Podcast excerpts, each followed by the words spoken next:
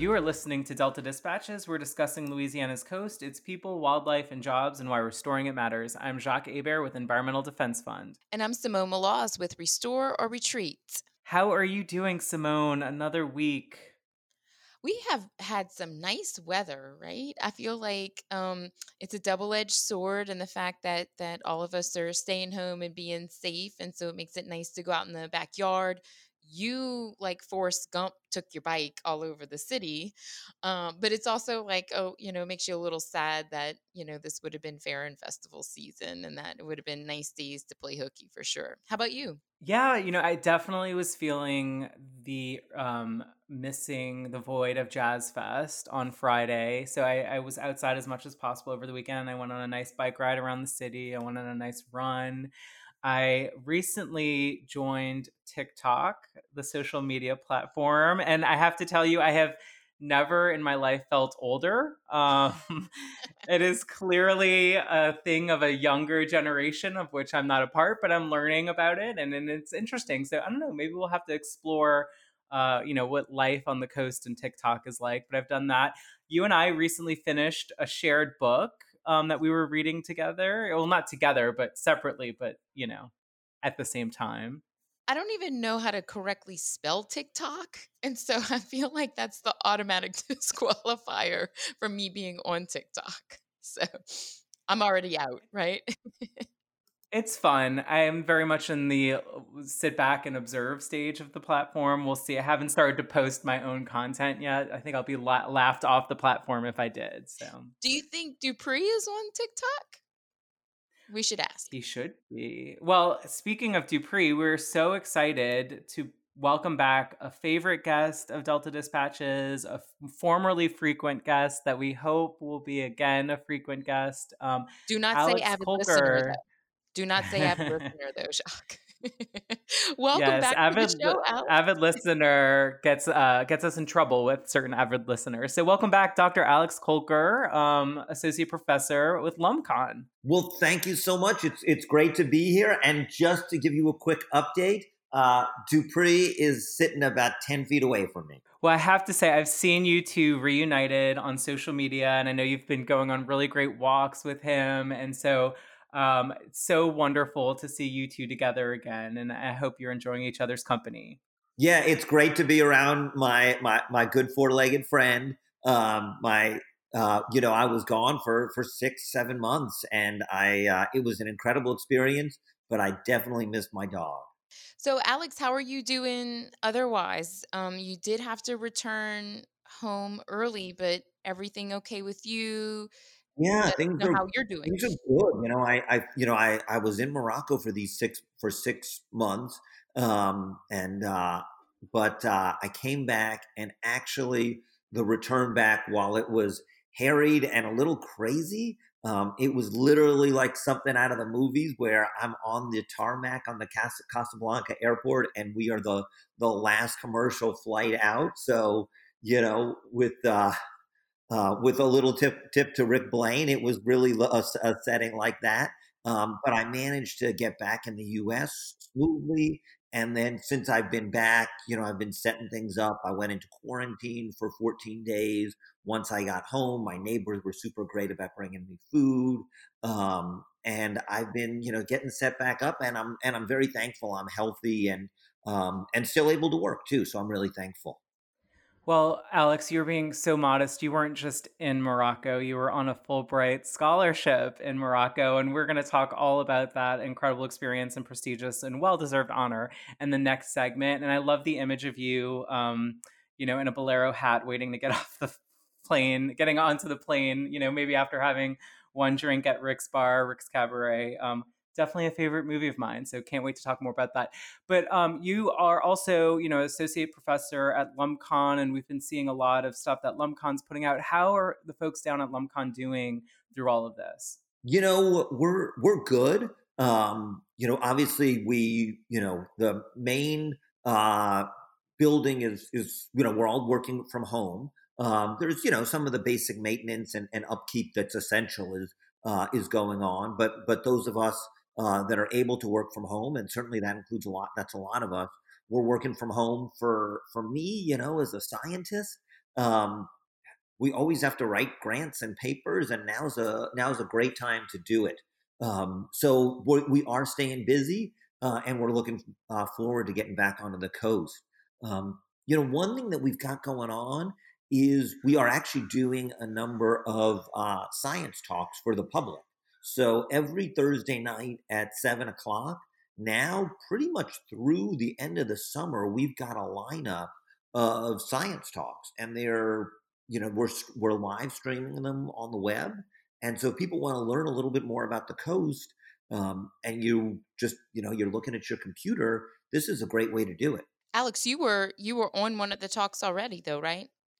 Yeah, I uh, I actually gave a talk about how to um, about how to uh, to look at how, how our coast changes by using online data. So you know, there's a ton of data that's online and that you can freely access, and it's a great way to see how our coast is changing. Uh, so there's a lot of, and of course, I look at it even not during quarantine times. I look at that stuff on a regular basis because that tells me what's happening on the coast. And I talked a little bit in one of these science talks about how you can um, how you can use these uh, these data yourself to understand whether or not we're going to flood. It might, you know, impact where and when you go fishing, or if you're just curious about about the coast, you can use these data. So my talk is is I think it's archived online, um, and that's what I spoke about. But we've got a whole bunch of other people um, some from the Marine Center and some from the other affiliated universities that are coming online all summer. That's so interesting, Alex. And you know, that's something I really didn't realize before starting this work, um, but how Louisiana has such advanced. Um, you know, monitoring tools. I, I, believe is it CRIMS that allows for monitoring of the different conditions all across the coast, and it's one of the most advanced in the world. And I, I believe Rachel Rohde with Environmental Defense Fund did a blog about that and kind of really how it's so important for sea level rise monitoring. So I, I, I want to go back and listen to your talk so I can access it on LumCon's website or Facebook. Where yeah, can I get should, it? Yeah, go on LumCon's website, and on the top of the page you can click, and there's a there's a link to our science talks. So if you go to lumcon.edu and you go to the uh, just on our homepage, there'll be a link to uh, interact with LumCon every Thursday, and that'll take you to a link for our science talks, and that you'll see uh, the upcoming talks and the archive talks should be up there as well. Awesome. Well, I'll definitely have to check that out. And of course, you know, we gave a, sh- a nice shout out to LumCon in our virtual flyover that Ryan Chauvin and others worked out. Um, you know, really, you know the story well, but the Tale of Two Basins and flying out of the South Lafourche Airport and then over LumCon and then going across to the Wax Lake Delta. Um, so, really glad we're able to highlight um, the, the the the lab, the campus down there, and all the important work that you all are doing. Well, thank you. Thanks for the absolutely. Thanks for the shout out. You know, it's Terrebonne Basin. It's both a, it's just a fascinating place to look and see how the coast changes, and of course, you know, at LumCon, we we we love it. Well, Alex, we are up against the break. We definitely want to talk to you more about the Fulbright scholarship. I feel like that completes my six degrees of separation that I, I know of Fulbright. Like, so that's like, you know, so I want to talk to you more about that so I can impress my friends at dinner parties. But we need you to hang on through the break. Would that be okay? That sounds great. You're listening to Delta Dispatches. We'll be right back.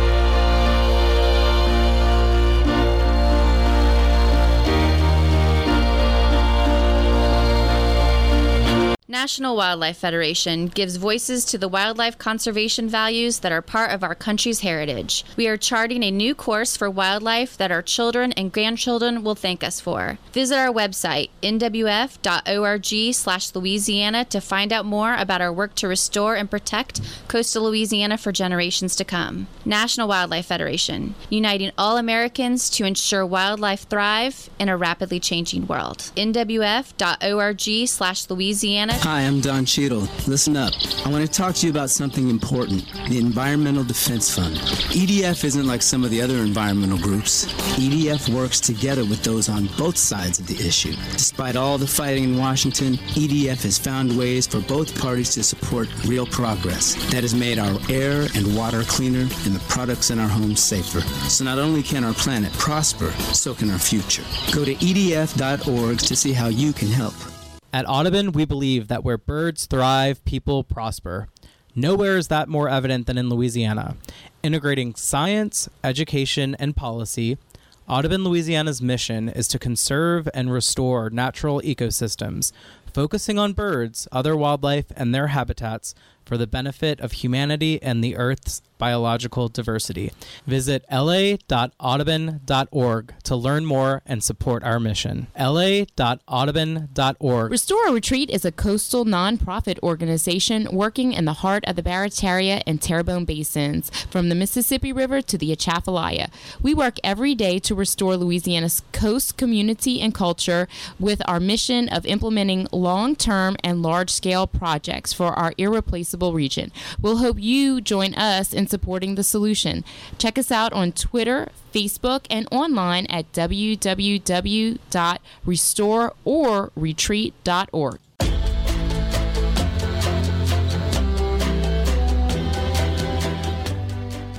Hello, you are listening to Delta Dispatches. We're discussing Louisiana's coast, its people, wildlife, and jobs, and why restoring it matters. I'm Jacques Hebert with Environmental Defense Fund. And I'm Simone Maloz with Restore or Retreat. We're back with the Coastal Voice of the Week. I support the coast because it's a beautiful place, and that's from Faith in Norwood, Louisiana. We're back with Dr. Alex Kolker, a Fulbright scholar and frequent guest on our show. He was in Morocco for several months, um, understanding how sea level dynamics influence coastal processes along the Moroccan coast. Welcome back to Louisiana and welcome back to Louisiana's coast, Dr. Kolker. Well, thank you. It is good to be here. So, Alex, um, I want to hear all about the amazing experience that you had, and I was able to ke- keep up with some of it on social media. But first, I want to ask, um, you know, what motivated you, what drew you to Morocco and pursuing this scholarship in the first place? Yeah, so that's I, you know, I wanted to see how in Louisiana we always talk about how we're different, and I wanted to see how different we were in Louisiana to the rest of the world and how similar we might be to the rest of the world, while at the same time also I really wanted to, to do you know some science that was really interesting and really neat. Uh, so you know there's and so there was a couple things that go on there. I've always, for example, as a scientist, been interested in how winds blow water across the ocean and how that influences sea level. And of course, down here in Louisiana, that's a big deal because you know, a lot of our like our nuisance flooding in Cocodrie is driven by uh, winds off, winds from the Gulf of Mexico pushing water on shore and flooding uh, flooding Terrebonne Parish. Um, Morocco is actually it's kind of close to one of the big atmospheric pressure systems on Earth. And so it's in the coast there is very influenced by wind driven water level changes. So in some ways there are some things that are really similar and in some ways there are some things that are really different. And so where were you based throughout the program? I mean and, and can you I mean I I've never been to Morocco. I imagine most of our listeners haven't. So can you paint a picture what it's like there culturally, economically, geologically? You know, let, yeah. put us in Morocco right now, Alex. Yeah, so I was in I was mainly in Rabat. Uh, Rabat is the is the capital of Morocco, and uh, so if you go, it's um, it's about 200 miles south of Gibraltar, uh, along the Atlantic coast. Um, in many ways, it's it's just beautiful.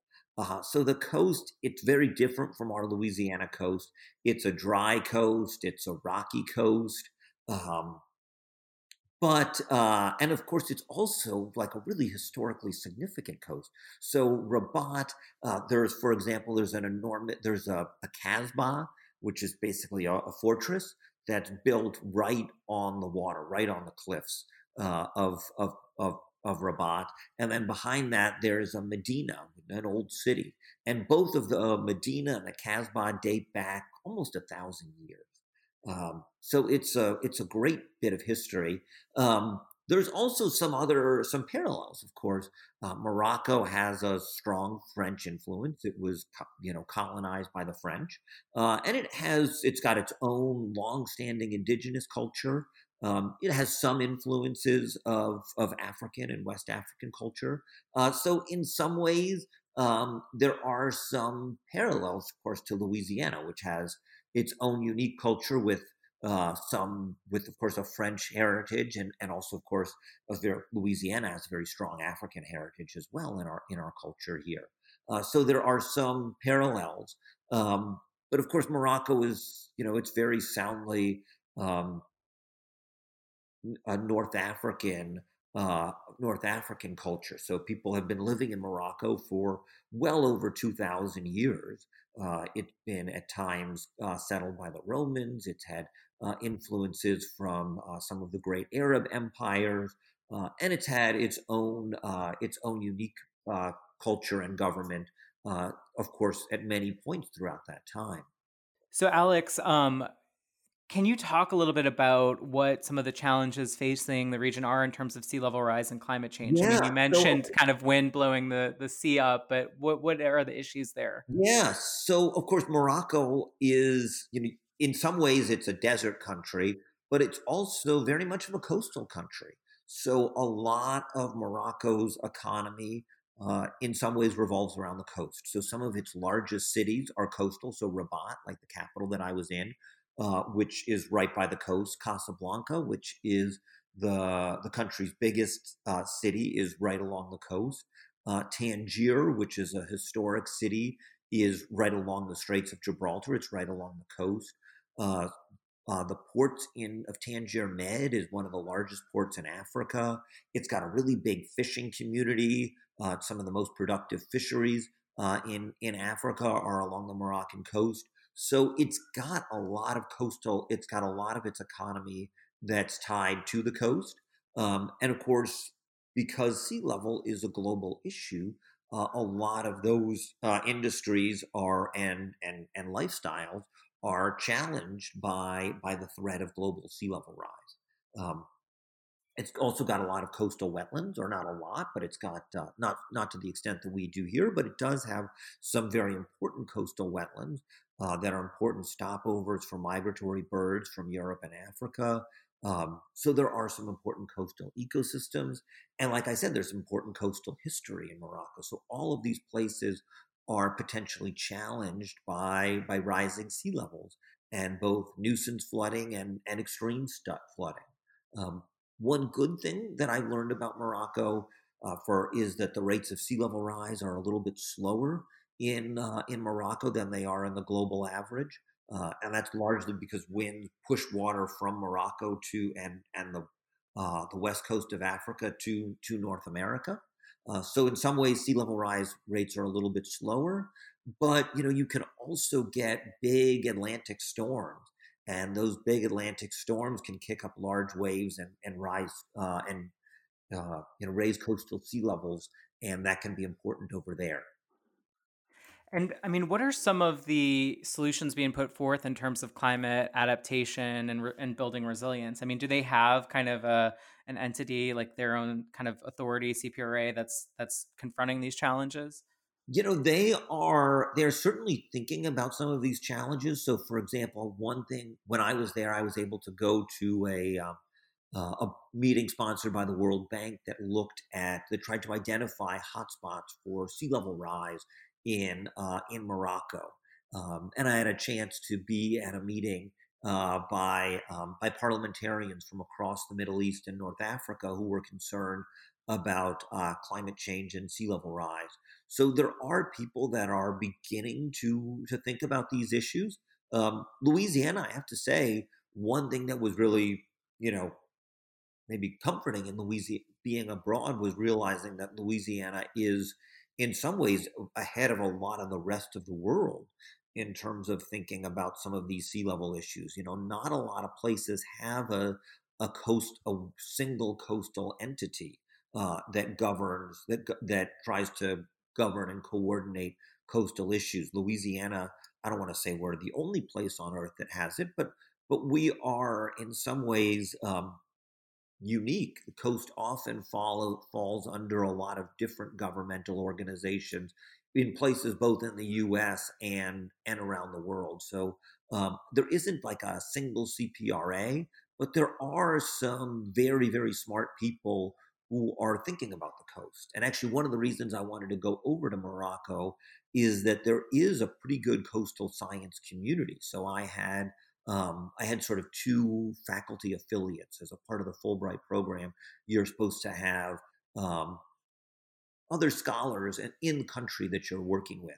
And I actually had two. One who was a woman, Maria Snoussi, who was uh, a coastal geomorphologist, relatively similar to the kind of work that I do. She looked at coastal wetlands and how they respond to sea level rise.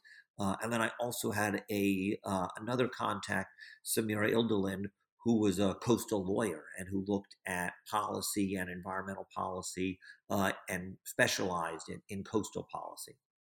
Well, Alex, that all sounds super fascinating. And we do want to talk about the parallels to Louisiana, but we're about to head into a break. So if you don't mind holding on, we're on Delta Dispatches with Dr. Alex Kolker, and we have a lot more to get to. We'll be right back after the break.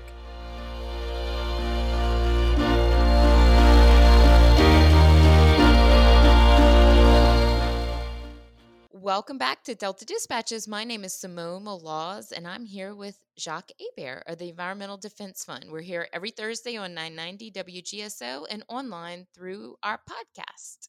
And we are talking to one of our favorite guests and coastal scientist, Dr. Alex Kolker, Associate Professor with LumCon. And now also we have to introduce him as a Fulbright Scholar. Welcome back, Alex. Well, thank you. It's great to be here. So, Alex, you know the drill because you've done this many times on Delta Dispatches, but it is time for our fun question. And my fun question for you is what is the best thing you ate while in Morocco? I know this is going to sound weird, but I loved the carrots. There were a lot of carrots that people cooked with like spices. And I feel like in America, you know, I mostly was eating like raw carrots. And I don't think that I had ever eaten um, like cooked and spiced carrots. And so I had some delicious carrots. So that, and it opened my mind to like what one could do with a carrot. So I'm actually going to throw that out there. I totally feel you on that. I think I've had some really amazing carrots, maybe at Saba, um, prepared by Chef Alon Shaya, and just the spices. I don't know if it's cardamom or what that are used um, for to cook the carrots you know, we grew up having very mediocre carrots. So I, I hear you on that. What is the best thing you have eaten since being back? Ooh, so I've been I've uh, so I've been cooking a lot when I when I got since I've been home, but uh, I've been eating some Louisiana shrimp.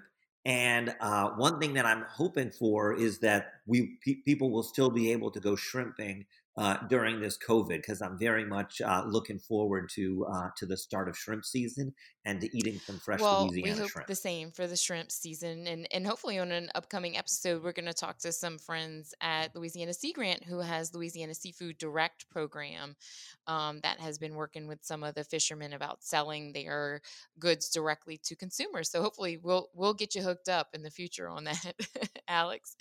Um, so we um, spent the last segment talking about um, your research and your time in Morocco. What what did you find most surprising, or or what did you think was just kind of your aha moment there? Well, you know, my maybe my my aha moment was realizing how similar Louisiana was to some of the rest of the world. You know, in Louisiana, we often think of ourselves as very different, um, which, of course, in some ways we are right? But you know, one thing that makes the Louisiana coast sort of you know very different from a lot of the U.S. is this combination of energy, uh, culture, and ports. Um, and that these sort of it's sort of an unusual overlap for the rest of the U.S. to have this you know vast coastal ecosystem that both depends on energy, ports, culture, um, and tourism. Um, and seeing that and while that's unique and somewhat unique in the US, being able to see that across the world made me realize that actually the U that's that that is in some ways Louisiana is more similar to the rest of the world. So, for example, Morocco uh, ports are really important. So they've got some of the largest ports in Africa, while uh, and while uh, hydrocarbon resources aren't a big deal. Other mineral resources are. So Morocco has a really large phosphorus uh, exporting industry that depends on that depends on the coast. Uh, culture, of course, Morocco is got this incredible culture, um, and uh, and is and uh, and you know which is partially dependent on tourism. Um, and you know, seeing I actually had this amazing opportunity while I was over there to go over to Jordan. Um, and you know, and actually, while Jordan is mostly landlocked, there is a, a town, uh, Aqaba, that's on the Red Sea. Uh, and again, ports are, of course, incredibly important there. Um, Jordan doesn't have a lot of energy resources, but just across the border is Saudi Arabia, which of course has huge energy resources. Um, tourism is important. People co- come to the Red Sea to go uh, scuba diving. So to see that the model that we have in Louisiana is uh, is replicated across the world, I think was really the big aha moment for me. And Alex, I mean, you're back in Louisiana now, and and kind of you know you're con- going to continue to research and work in the in the you know important work of our coast and, and coasts here. So, what lessons do you want to bring back, um, or have you brought back from Morocco that you think folks in Louisiana that are doing this work should listen to? Yeah, so I think a couple big lessons. One is we're not alone. We might seem like we're alone in the U.S., but we're but we've actually got a lot of connections to the rest of the world. Um, another is we're doing something right. Louisiana is um, it does have one of the largest coastal programs, um, really in the world. Um, I don't know if it's the very largest, but it's a really big one, and they're do and Louisiana is doing a lot.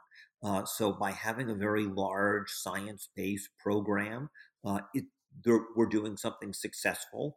Um, but uh, there are things that are important looking to the world ahead. Um, it's important that while that we remain inclusive. One thing that I learned is just how important it is to make sure that every group in society is included in uh, in environmental decision making. And so, one thing I saw abroad is just the importance of being inclusive in terms of all sorts of groups. And so, I think that that's something that we need to uh, continue to do here in Louisiana. And then finally, the importance of global sea level rise. Uh, sea levels are rising. They're rising relatively, you know, uh, they're rising faster than they used to be, but not as fast as they could be. Um, and the rates of sea level rise that are going on now are rates that we can probably deal with if we're smart and creative. But if we get to the kind of higher rates that are predicted, um, let's uh, by the middle of this century, a lot of us, both in Louisiana and across the world, are going to have a lot more difficulty and that's going to be bad. That's going to have a lot of implications for our economy, for our culture, for how we move around the world. And so we really have to think about how do we keep global sea level rise rates slow. It really just shows, you know, how connected we are in this challenge. Um, and in terms of, you know, this has impacts on everywhere from you know, uh, New Orleans to Morocco and, and, and well beyond, right? So I, I think that's such an interesting point. Um, Alex, were you able to share some of your research and your work in Louisiana with you know various audiences? Uh, yeah, I actually gave yeah I gave a number of talks while I was over there. Um, I actually was uh, le changement climatique et la montée de le niveau de la mer. So I gave a lot of talks on the on sea level rise uh, and climate change. Um, and uh, some of some of them were in English. I got to uh, work a little bit on my French, um, and so I was able to talk to people across Morocco at a couple of different universities. Uh, also in uh, during my trip to Jordan, uh, and I was able to talk about Louisiana and what was going on in Louisiana, and that was also a really really rewarding part of being over there. And and do you plan to stay connected with you know the the other academics you worked with, some of the other folks that you met, and and do you th- think there's an opportunity for more collaboration going forward? Absolutely. So I I continue to be in contact with uh, with some of my collaborators over there, and there are some ways that I potentially could go back, and so I'm actively looking into those. Um, some of them are grant funded, some of them are other opportunities, um, and I think that there are. I'd also love to bring people either from Morocco or Jordan here to the U.S. to talk. So I'm actually I'm actively looking in, into some of those opportunities. I think there's a lot of ways uh, that we can continue to work together. And I, I hope to do that over the coming years. Well, Alex, if you need someone to accompany you back to Morocco, you know, to help maybe with some communications, maybe I'll have some lessons on TikTok I can share with the folks over there. I'd be more than happy to do that. Um, but, you know, we're up against a break. We're going to have you back for one more segment because big news happened while you were abroad in that you made your debut on the big screen in Last Call for the Bayou. So we want to get your reaction to that and the films and, and more. So we'll be right back. You're listening to Delta Dispatches on WGSO 990 AM, always available online, deltadispatches.org. We'll be right back after the break.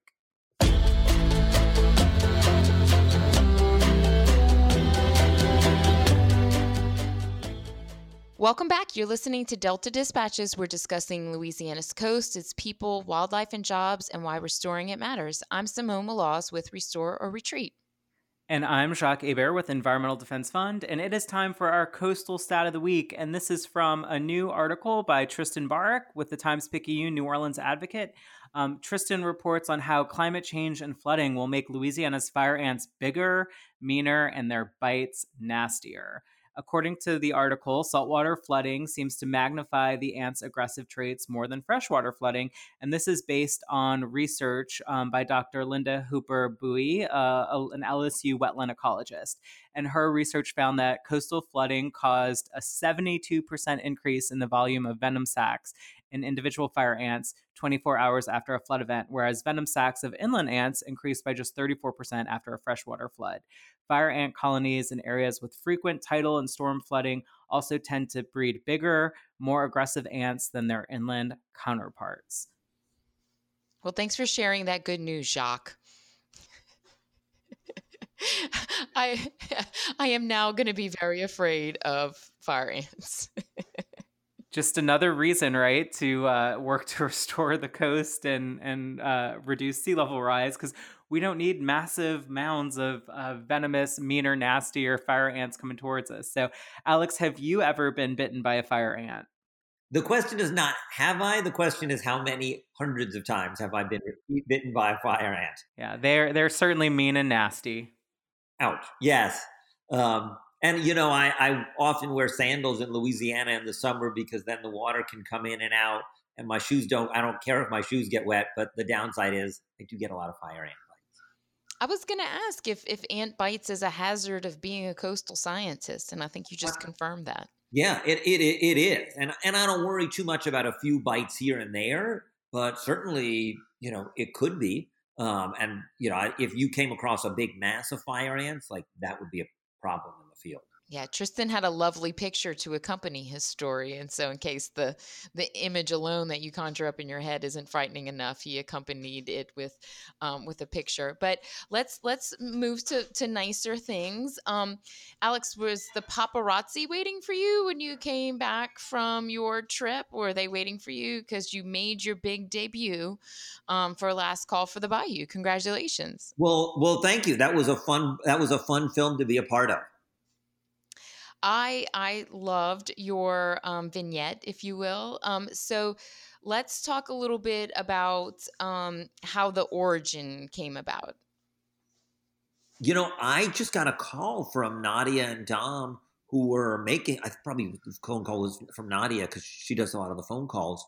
Um, but I got a phone call from them, and they asked me if if I would be interested in being in this. Um, and so I think they called me up. I guess it was a, like two falls ago, um, and uh, and they just called me up, and I said that sounds like fun. Yeah, and it's I mean it's so cool to think about how long these films have been in process, and then you know they were actually out and filming and editing, and then to see them debut on Smithsonian Channel um, was was awesome. But you know the, the films before they came out on smithsonian channel they went to a number of different festivals of course we were partners uh, and promoting sponsors at the new orleans film festival when they were here you weren't able to be at the new orleans film festival alex but you were at another festival right Yeah. tell us about that I think it's. I think the first time it was screened was at the Aspen Mountain Film Festival in Aspen, Colorado. Uh, so just before I went over to Morocco, uh, I was able to go out to Aspen for a couple of days, um, and there was a film festival out there, and the, the film screened uh, uh, screened in a uh, like a sort of like a hotel conference room and people really responded. There was actually a woman who, in the audience who was originally from Houma who asked a lot of great questions uh, at that time. But uh, it was really neat to be to be part of a film festival. So I really enjoyed that. have you watched the films again since they've uh, premiered on smithsonian channel I have watched. I will confess. Yes, I have watched them. I don't. I will confess. I have not watched them hundred percent of the way through because I saw them when they came out. But I have watched them, and they are. I have to say the the cin- cinematography and the filming is beautiful. Um, and I also really like the way that they got a cross section of the coast. You know, they really got people of different ages, different backgrounds, different professions, different lifestyles. Um, so I really liked they I really like the diversity that I saw in the in the film. And for those who may have not seen Last Call for the Bayou, they can do so. They can go to the Smithsonian Channel Plus online or their Facebook um, or you know YouTube. But tell us a little bit about the film you're in, Alex, and what the film covers. Yeah, so the film is Mud, Sweat, and Fears, uh, and it looks at some of the science of of how we build land in Louisiana. So, and uh, I'm not the only scientist in it. Uh, actually, a, a former Molly Keogh, who was at the time uh, my PhD student, who's now Dr. Keogh, uh, is also in it. And it looks at us as we uh, look at the Davis Pond diversion. Uh, and then we also, so there's some times when we're out sampling sediment. You can actually see a little bit of me eating mud. Molly and I eat mud uh, in the film, in part because eating mud is a fun way to, and, and actually a useful way to tell the difference between uh, very small particle sizes. Um, so there's a little bit of mud eating in the film, but it also follows us as we look at diversions and in the context of rising seas here in South Louisiana. Yeah, I have to ask. I wonder, are you kind of like a mud connoisseur? I mean, are there different flavors of mud? I, I think I, will say when I was at the New Orleans Film Festival um, uh, screening, and it was a packed house. Uh, people loved that part where you were just kind of tasting the the sediments and the mud. So uh, that's definitely a fan favorite from the series. There, there are different, um, different textures and different flavors of mud. Uh, so, you know, uh, basically, when we often bite them, you see if there is, you know, as a sedimentologist, we often think about mud, sediment being sand, which is, you know, kind of coarse, silt, which is uh, moderately fine, and clay that's very fine. And the way you can tell the difference between silt and clay is that silt you can touch with your uh, you can feel it by by biting down on it a little bit, whereas clay is completely smooth, um, and you can't you can't taste it or feel it at all. Actually, there's a little bit of uh, in a lot, some of the fast food restaurants will put in uh, clay into their milkshake to make it smooth. Milkshakes to make it smooth, uh, so you can actually taste it there. Sand, I forget. I don't think this was in the movie, but sand you can sometimes hear if you put sand uh, between your fingers and you rub it uh, next to your ear, if there's sand there, you can actually hear the sound a little bit. So I will say that um, while I should have been shocked, I was not totally shocked by the mud eating in the film because I have seen Dr. Denise Reed eat mud before. Um, so I, I could have ex- um, anticipated that was coming. But um, I just want to remind everybody because we're almost to the end of this segment that Alex and, and the other filmmakers and some of the other folks in the film, um, Albertine and uh, Kasha and Ben Depp, they're all going to be part of a live virtual panel today uh, at 7 p.m. Central. So tune into the Restore the Mississippi River Delta Facebook page to watch. Uh, and you can also ask the questions of filmmakers and the panelists. So thank you for being a part of that, Alex. Well, I'm very much looking forward to it. I'll, I'll talk to you in an hour or two. Very good. Very good. So, Alex, uh, just one quick question before we go. What's next for you? What's next is uh, is returning to Louisiana. I want to bring some of what I've learned in Morocco, particularly about sea level rise and, and how we cope with it uh, here to Louisiana. Uh, and I'm interested in continuing to look at sea level dynamics across the coast, partial, you know, in Terrebonne because we're at the front lines of it globally, but also how we continue to, you know, have a global Louisiana view. Um, so that's that's next for me. Very good. Well, we look forward to anything that you're working on, Alex. Um, so, just a reminder again, Alex and uh, the other filmmakers and the folks in the film will be on tonight. Tune in to Restore Mississippi River Delta Facebook page. Another one in the book, Jacques. I know. Great job, Simone. And thank you so much, Alex, um, for being a guest on this week's show. And I hope you and Dupree have many more beautiful walks in your near future. We're happy to have you back. And congrats again on the Fulbright Scholarship. What an amazing opportunity. Um, and yeah, we're grateful that you took the time after your Fulbright Scholarship and your big movie debut to still be on our show. We're very flattered. Well, thank you. And, or in Arabic, shukran which is thank you. Shuk- shukran. Shukran. Well, that's a curse you. word. Don't say that. No, I'm just kidding. no, it's not, a good word. It, it, means thank you in Arabic. Shukran. Uh. Well, thank you, Alex, and we'll have to share recipes on on cooked carrots in a few months after we try out our different uh, experiments. So it's been another great show on Delta Dispatches, and we'll be back next week. Thank you for listening.